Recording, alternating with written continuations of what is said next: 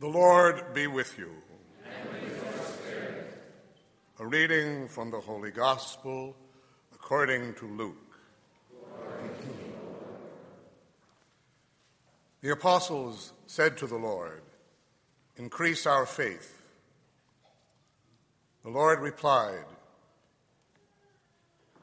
If you have faith the size of a mustard seed, you would say to this mulberry tree, Be uprooted and planted in the sea, and it would obey you. Who among you would say to your servant, who has just come in from plowing or tending sheep in the field, Come here immediately and take your place at table? Would he rather not say to him, Prepare something for me to eat? Put on your apron and wait on me while I eat and drink. You may eat and drink when I am finished. Is he grateful to that servant because he did not he did what was commanded? So should it be with you. When you have done all you have been commanded, say, We are unprofitable servants and have done what we were obliged to do. The Gospel of the Lord.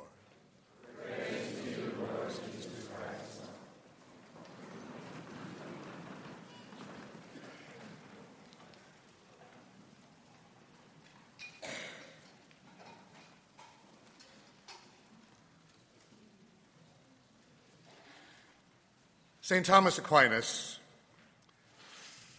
wrote many prayers in the course of his life. We are somewhat familiar with the prayer he wrote, or rather composed to be prayed before Mass. But after Mass, he had a prayer also. It's probably in our hymnals, which he said, Lord, Father, Almighty and ever living God, I thank you, for even though I am a sinner,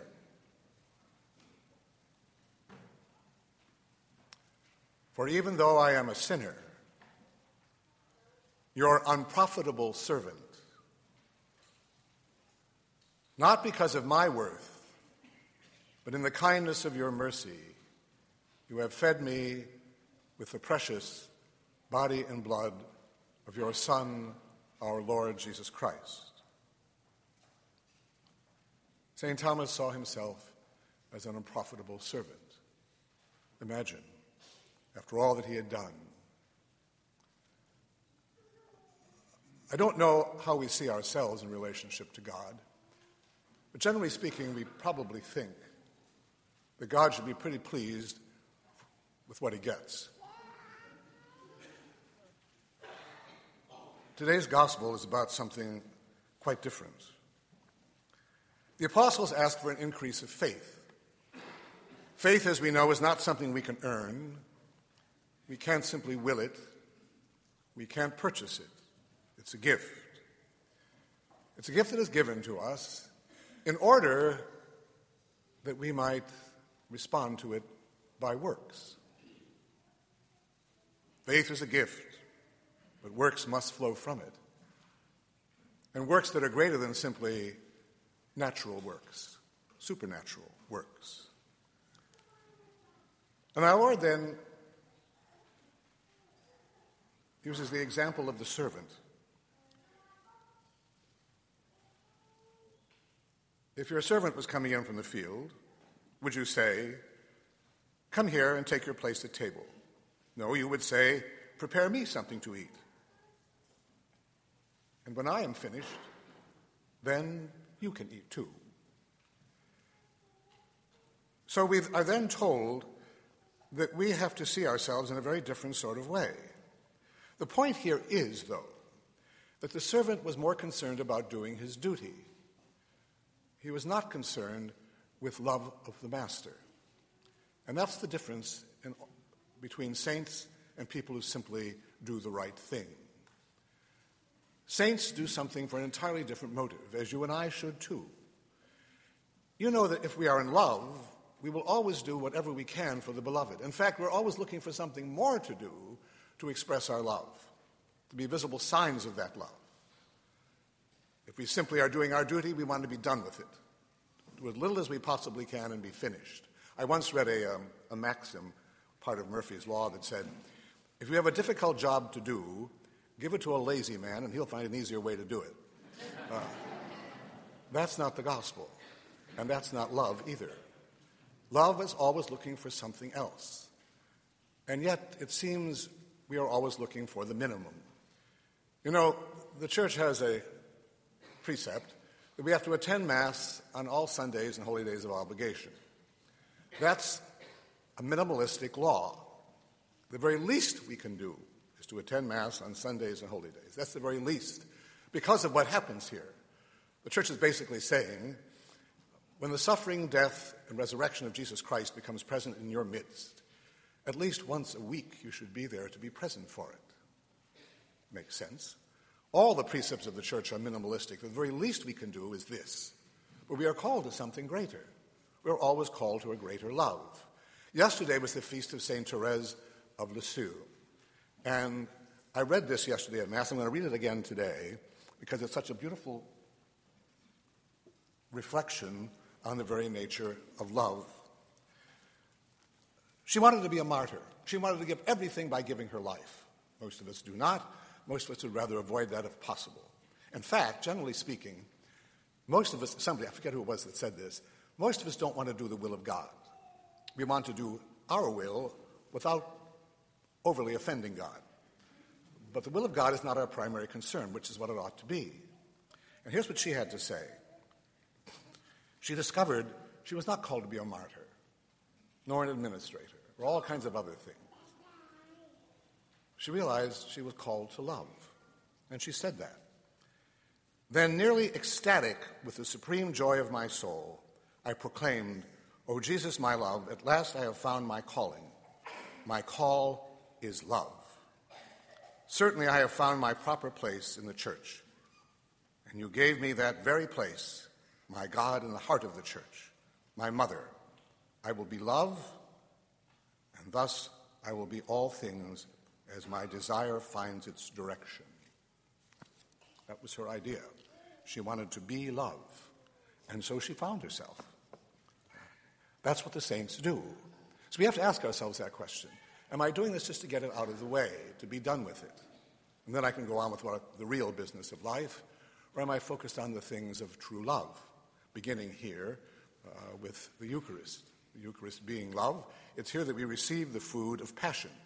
The Eucharist is the food of passionate people, not just of ordinary people who want to do what needs to be done. For instance, most of you here, or many of you here anyway, are parents. You know that you don't want to simply do what's necessary to keep your children alive. You want to do everything you possibly can to form that child. That's what love does. Love does things like that. Someone is paid, well, they will simply do what needs to be done, but they won't do it in the same way that you would do it because of that passionate love. And so it must be with the kingdom of God. We must have that love. Notice I didn't say the same enthusiasm. Enthusiasm comes and goes. There are days when we, might want to do what needs to be done out of love, but without much feeling. But we do it because we do love, as opposed to simply because we're paid to do it. You know, when you look at the lives of the saints, they all saw themselves as this servant, as though they had done nothing. I mentioned St. Thomas Aquinas at the beginning of my homily. That's true with all the saints, though. They were always thinking they hadn't done enough and there was something more they had to do. Uh, they were always talking about how unworthy they were, um, how poor, poor servants. You know, Bishop Sheen once told a story. He was having an audience with Pope Pius XII, and he was sitting outside waiting to be ushered into the audience. And as he sat there, he began to think to himself about all the things he hadn't done, all the gifts God had given him, all the talent, how little he had used them, uh, his own laziness. And it began to, be, began to become rather depressed at it all as he thought of all the things he hadn't done. And all of a sudden, he was ushered into the presence of Pius XII, and everything changed. And he said to the Pope, if you can imagine saying this, he said, You know, I think I've just been given a glimpse of what heaven is. And the Pope said, Oh, tell me about it. And he said, Well, I was sitting outside thinking of all the things I hadn't done and all the gifts I hadn't used. and all the opportunities that were given to me that I never responded to. I was beginning to feel quite depressed. And all of a sudden, I walked in here, and here you are, the church. And all of a sudden, it all vanished. And the Pope said to him, Yes, that is how heaven will be. But first, we have to recognize our own unworthiness, and then only then can God recreate us. As long as we think we're wonderful, God can't do anything with us. If we realize that we aren't, then He can. Remember that prayer? I mentioned this prayer several years ago. I'm going to mention it again in a different context. The prayer of St. Anselm of Canterbury, the Archbishop of Canterbury, one of the greatest theologians and philosophers the church has ever known. But this was his prayer, as you may recall it. Uh, he said, I am frightened of living. My whole life seems sinful and sterile. Any fruits I bear are either false or rotten. Nothing I do seems pleasing to you. I am a barren tree that deserves to be chopped down, cut up, and burnt. I bear only the sharp and bitter thorns of sin. If only those thorns could prick me into repentance. Inside me, my conscience burns. I dare not show myself, but I have nowhere to hide. What will happen to me? Who will protect me from your wrath? Well, that's pretty depressing up to that point. At least it seems so, doesn't it? He's being very honest, though, in his mind. He probably was being. To admit that to oneself. Most of us don't like to admit that. That's just, but then, then the prayer changes. And this is what he says Lord, you are my judge in whose hands I tremble, yet you are also the one who can save me. Though I fear you, I trust you. Though I want to flee you, I flee towards you. Jesus, Jesus, deal with me according to your love. Jesus, Jesus, forget the sins by which I have provoked you and see only the misery which invokes you. Most kind Lord, confirm in me all that belongs to you and cast away all that is alien to you. You know, today is Respect Life Sunday. It's interesting to note that of all God's human creatures, the only one perfectly doing his will at any given moment is a child in the womb. The rest of us are not quite so wonderful. But that child is doing exactly what God created that child to do. And our world has decided that that life is destructible. We want to destroy innocence wherever we see it, particularly that life in the womb. You and I must see things very differently. And it's true at the end of life, too, when people can become helpless, perhaps even have some dementia they're vulnerable. They perhaps have a new innocence. My grandmother used to say, once a man, twice a child. We want to destroy them too, don't we? They're expendable. They're not useful anymore to our world. So the child in the womb, who seems to be invisible, and the person at the end of life, who seems to be of not much use to society, now become vulnerable, even though they are doing what God has called them to do, perhaps in a more perfect way, but not in our eyes. It's strange, isn't it, that the one natural gift, the greatest natural gift that we didn't give to ourselves, we think we can destroy. Either in the, in the case of somebody else, the child in the womb, or the elderly person, or even our own lives sometimes. We weren't given life for that reason. It is also terrible to think what the, wor- what the words, this is my body, have become. People use that, not as we use it, to bring God to earth, but to justify the destruction of a human being. This is my body. That's not why God gave us those words. You and I then have to be visible signs of life. We have to fight, in particular, those two elements that are destroying our society. There are others too, as we ignore the, the poor, the insignificant, but the very reality of life itself must be the priority. We then, as I said, are visible signs of what that life means. We will not sit by and watch it destroyed or ignored. We will f- protest. We will do everything we can to restore that concept of life as God has given it to us. So, even as we realize our own weakness, we realize our own power, don't we? My dear Lord, confirm in me all that belongs to you, and cast away all that is alien to you. Let us pray. Almighty Father, we come before you as the people redeemed by the blood of your Son and trusting in your love and mercy.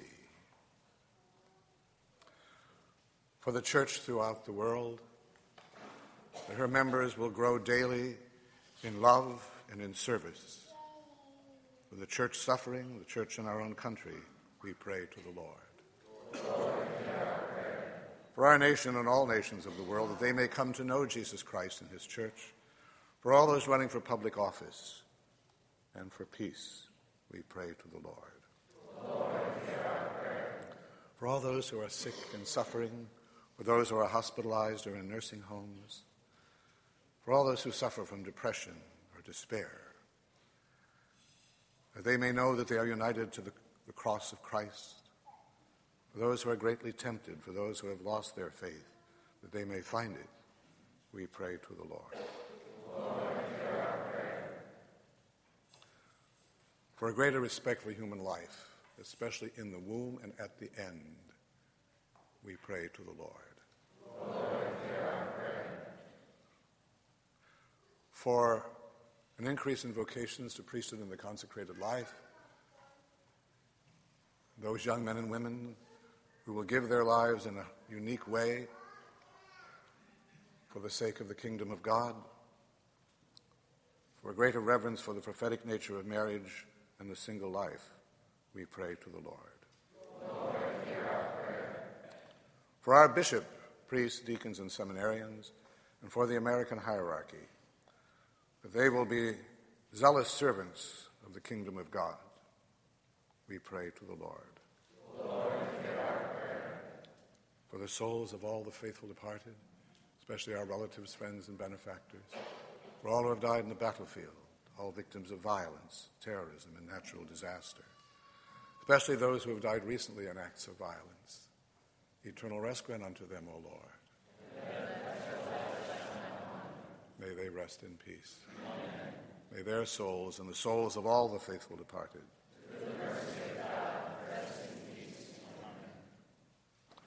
And for all of us here, that our lives will be transformed by faith, they will be and that we will respond with an intensity of love to what we have received, we pray to the Lord. Lord we now join our prayers to those of the Mother of Life as we sing.